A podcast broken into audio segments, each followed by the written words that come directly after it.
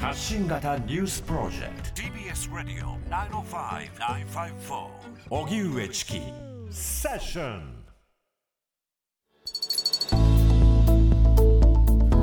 ここからは Yahoo ニュースボイスインセッション。ヤフーニュースボイスはインターネットメディアヤフーニュースの中にあるコンテンツで私はこう思う。今これを伝えたいという意思を持つ発信者が自ら視聴者に語りかける動画メディアです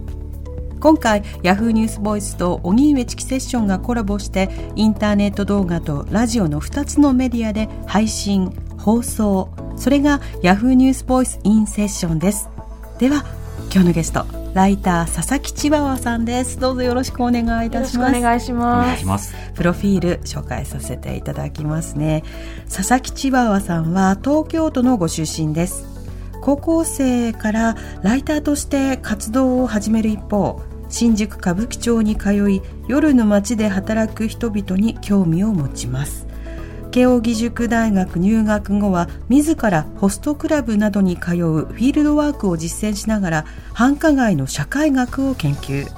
著書に「ピエンという病 SNS 時代の消費と承認」があります。今聞きたい当事者からの声私はこう思う。Yahoo ニュースボイスインセッション。今日のゲストは佐々木千葉和さんです。はい。お願いします。ライターはいつ頃から始めたんですか？ライター高校1年生の時ですね。はい、はい。今とは全然違う名前で、ええ。またペンネームでやってました。うん。最初別のペンネームで書いていたテーマというのはどういったものだったんですか？あ、もう本当可愛いですよ。女子高生流放課後デートスポットみたいな。なそういう、こう、女子高生が現役生向けに書いてる、同世代向けに書いてるっていうことがバリューで、うん。あの、読者モデルとインスタグラマーみたいな感じの JK なんちゃらみたいなのが流行った時期あるじゃないですか。はい。っていうのを JK ライターみたいなカテゴライズする時のうん。文化の中にいて、で、なんかその中で、こう、佐々木千葉は当時は違う名前ですけど、の記事だから読みますっていうのを言われたくて、結構文章の内容とかも、あの、個性を持って、で、ビュアー数跳ねたら、その資料を持って他の媒体に営業かけに行ったりして、最終的に3社の、で書いてましたね。はい。そして今の調査テーマというものに、はい。まあ、向き合っていくのはどういった流れだったんですか？あの、まあ、まず、本当に結構つながってて、ずーっとお茶所で、こう、閉鎖的な空間にいた中で、学生団体とか、そのライターのきっかけだと、本当にもう、屋久島を知らないでも生きていける界隈があるじゃない？みたいな、こう、女子高生の、もう読者モデルを目指してて勉強したことないとか、教科書開いたことないみたいな、まあ、すごい知らない世界の同年代がいて、うんその子たちと仲良くなってすごい楽しいなって言った時に、中学3年生の女の子が、なんか、家出したいみたいなことを言ってて、年末年始。で、私も、あの、おじいちゃんがすごい苦手で、おじいちゃんがいる親戚の80歳記念の親戚全員が集まる旅行に行きたくなさすぎて、お年明け2日間いなければ諦めるんじゃないかと思って、うんうんボイコット的にもう2万円握りしめて2日間家を空けて歌舞伎町に行こうっていうのが、まずは始まりなんですよね。歌舞伎町に足を踏み入れた。で、そしたら、あなんかここってすごい、その学歴とか、その、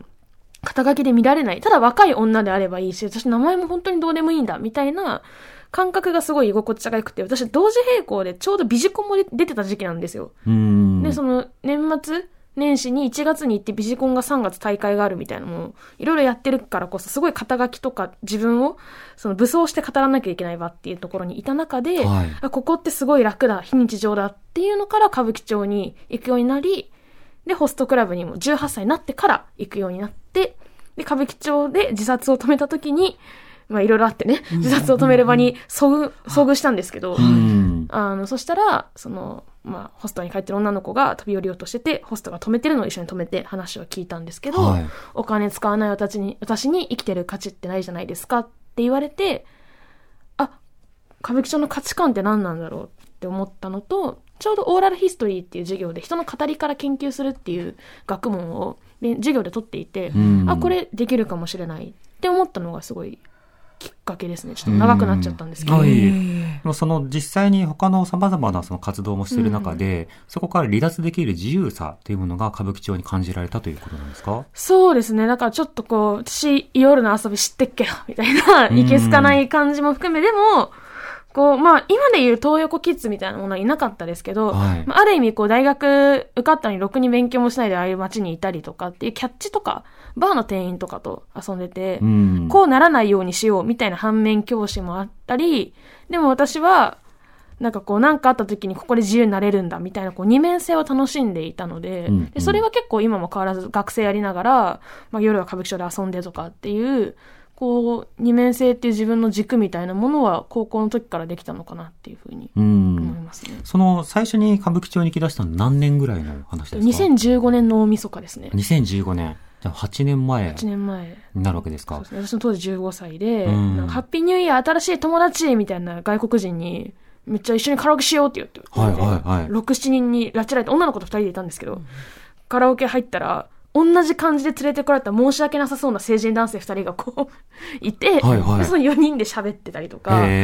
なんかそういうパーティー慣れしてない感じの。パーティー慣れしてなかったり、私も、え、これが歌舞伎町なの？みたいな感じで、そういう手前の方でわちゃわちゃしてたり、はい。え、ラブホってカラオケできるんだ？みたいな、は通りの、あれを見てすごい興奮してましたね。うーん。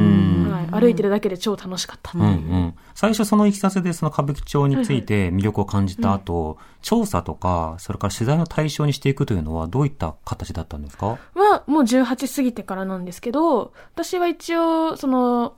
栄養入試で SFC はクリエイター、まあ、クリエイティブに関する研究をやりたいって話をしたんですけど、うん中央の法学部だったりとか、他の大学にも出していて、願書。はい。で、そこで中央の方だったら、売春防止法と女性の権利侵害について、まあ、当時からちょっとそういう歌舞伎町に接していたからこそ風俗のルポとか、夜の街みたいなのも、まあ、文献だったり作品は読んでた中でうん疑問に思ったこともあって書いてて、で、それを添削された先生にでもやってもないし、言ってもない高校生だもんな、みたいに言われたのはすごはい印象に残ってて、うーん。まあ、逆にそういうとこまで踏み込んだとしても、書けば調査だったって言えるじゃないかみたいな、なんかとこはありましたね。なんで、うんホストハマった時も、いつか私これ本にするからいいんだもんって叫んで、お金使ってたんですけど、ああ、なるほど。よくやった私と思いますよ、だから。うん。まあアウトプットみたいなものそうですね。の一つのなんか口実としてうん。どっぷりハマって、でもあそうですそうです。ちょっとだけこう命綱じゃないけれども、まあ最後はタグって文章にしようみたいな。そうです、文章にできるし、私はまだ大学を、退学はしせずに休学したことはあったんですけど、退学もしてないし、まだ残されてる、まだ大丈夫っていう、こう、意図を持ちながら一歩一歩多分、踏み込んでいってたなっていう気がしますうね。ん今、あの、大学にも席を置きつつ、はいライター活動もしてるじゃないですか。で、ライターとして世の中にものを書いて出すのと、あの、大学で研究するのって、基準が異なりますよね。うんうん。大学はあの研究倫理基準があるから、はいはい。多分ホスト調査なんか許可出せれないと思うんですけど、一方でライターって相当自由である種の自己責任みたいなところありますよね。この使い分けっていかがですか？だから本当にフィールドワーク調査法みたいなあの単位があって夏休みの長期期間に何十時間以上調査をしたらそれが単位になるっていうそのレポート書いてで、じゃあ実際キャバクラ1日体験入店してホストの1日に同行しますとかで時間書いたら、まあ、当たり前に降りなくて。その深夜にみたいな18歳以上なのになんでだろうとかまあ、当時は思ってたんまあ、ですけど、監督責任取れないっていうね。そうですね。ん。なんでやっぱりこう研究倫理的には、まあでもホストクラブとかって先行研究あるからいいと思っていて、どちらかというと東横キッズとかの取材の方が、なんかこう、10代の子たちの赤裸々の声っていうものを、あの、研究として残してしまうと、彼らが大人になった時に嫌な気持ちにならないかなとか思って、私は結構東横のそういうルポエッセイとか研究から若干遠ざかってる点はありますね。うん。それは顔が見えたからという感じですか？うん、なんか自分だったら後からいややっぱ消してよみたいに思うと思ったんで、その時は多分目先の5000円とか1万円だったり、まあそのライターの報酬とかで話したことが多分後から消したかったり、特定される内容を、まあ中には良くないライターさんとかって原稿チェックせずに全部出しちゃったりとかうん。すると思うので、なんかそこはちゃんと書きたいものをないと、現状をただルポで書くだけっていうのだったら、東横は触れないようにしようっていうふうには思ってますね、うん。今のとこは。あの、昔から割とメディアとか社会の中で、ストレートに対するクエスチョンって湧いてくるじゃないですか。うんうんで例えば、まあ、援助交際はなぜするのかとか、人々はどうして暴走族を作るのかとか、うんうん。うんそして今だと、まあ、東横キッズとか、まあ、グリシタとか、で、こ今回のようにそのホストにはまるとか、今のこういったストレートにそのクエスチョンを持つ人たちの関心というものについては、もうあちこちから取材を受けてすごくビンビン感じてると思うんですけど、それについてはどうお感じになってますか？いや、なんかこう、やっぱ下世話なところは 誰しもあるなっていうので、その仕組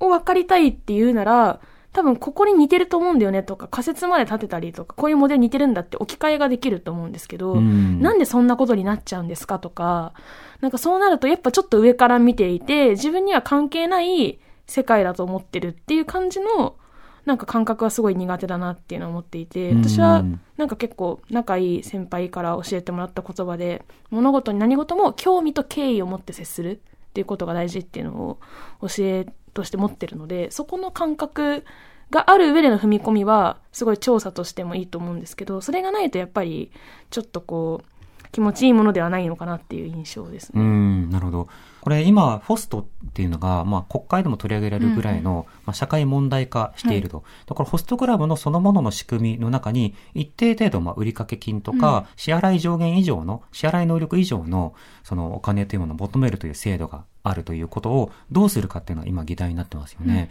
千葉さん、この点はどうお感じになってますか？あまあ、結局ホストクラブの大手たちが4月に向けて廃止の方に動いてきたんですけど、まあ、うんそもそも売掛制度っていうのは付け払いだったりとか、はい。まあ、ありますけど、その売掛をさせることで、ホストも売掛だから仕事頑張らなくちゃとか、今いけるっていう、今俺はナンバーワン取りたいんだっていう、その瞬間風速を男女ともに最大化させるためのシステムでもあったし、うんただ結果的に売掛を、とか、こう、どうしよう、やる、そういう仕事をやるしかないっていうふうに追い込むマニュアルみたいな文化があったことも間違いなく事実ではあるんですよね。でただ最近、そのホスト業界ってものって、もうずーっと何十年もあるし、このモデルって何十年もあると思うんですよ。で、売りかけがなくても自ら勝手に風俗をやって現金を用意する人もいると思うんですけど、うんただこう、ホスト業界はクリーンですとか、若い男の子もどんどん参入してますっていうのでメディアで発信をしていたら、それは、まあ、現行法だったりとか、明らかにモラル的に書いているものっていうものは、あの、排除しないと存続できないので、売掛規制とか廃止っていうのは、まあ当然の流れだなっていうところだと思いますね。うんで結局これも経営者が得するわけで、ホストって売りかけ、あの、払ってもらえなかったら全部自分の給料から引かれたりとかすはるいわけなので、あの、本当に若い女性がって言うけど、若い男性もなんですよ、うんこの感覚がおかしくなるっていうのは。18歳から20代前半が一番ホストって多いわけで、で彼らが一晩で200万、人に借金をさせて、しかも自分が一緒にその借金を背負うかもしれないのにっていうこと自体を防ぐという意味でも、なんか若年女性って言い方がすごい引っかかるんですよね。はいはい。若年の男女を守るために売りかけの廃止をしてより良い業界にしていこうっていう感覚で動いてくれたらいいなとは思います。うん実際ホスト、あの、チワワさんが取材する10年ほど前に、あの、取材とかインタビューをしたときに、やっぱ相当ハイリスクではあるんですよね、あの男性にとっても。で、それは当然ながら攻撃されるリスクとかではなく、だけではなくて、相当の借金を自分自身が抱えるリスクっていうのもある。で、そうしたリスクっていうものを抱えた上で、その、どういうふうに応援するのか、なったときに、あの、2023年は、まあ、ジャニーズとか宝塚とか、自分が応援している対象が有害な目にあっていいのだろうかっていう問いを、いろんなファンコミュニティに投げかけるようなことが多かったと思うんです。となった時にホストっていうものが、ある種ホストにリスクを負わせるってことも、それはホストカルチャーだっていうふうに、ある種楽しむのか、それともそこは一線引いて、もう少しこう、リスクっていうものを減らした上で、あの、持続可能な仕方にしていくのかっていうことが、どっちに行くのかが相当問われたタイミングだと思うんですけど、シェアさんいかがですか？そこでこう大手は廃止でも存続っていうのを踏み切って、うんただやっぱり今でも初回どうですかっていうその違法とされた外反とか声かけもゼロではないし、個人店って言われるところはやっぱり、まあ店舗によっては舵をそちら側に切っている、アングラの方に切っているところもあるだろうなっていうところですね。なるほど。まあ、そもそもそのホストとは何かということがなかなか知られていない中で、うんその大枠の議論とか、その居場所論、法律論とか、うんこう、一人歩きする前に、うんまずはその風景を知っておくっていうのは必要ですね。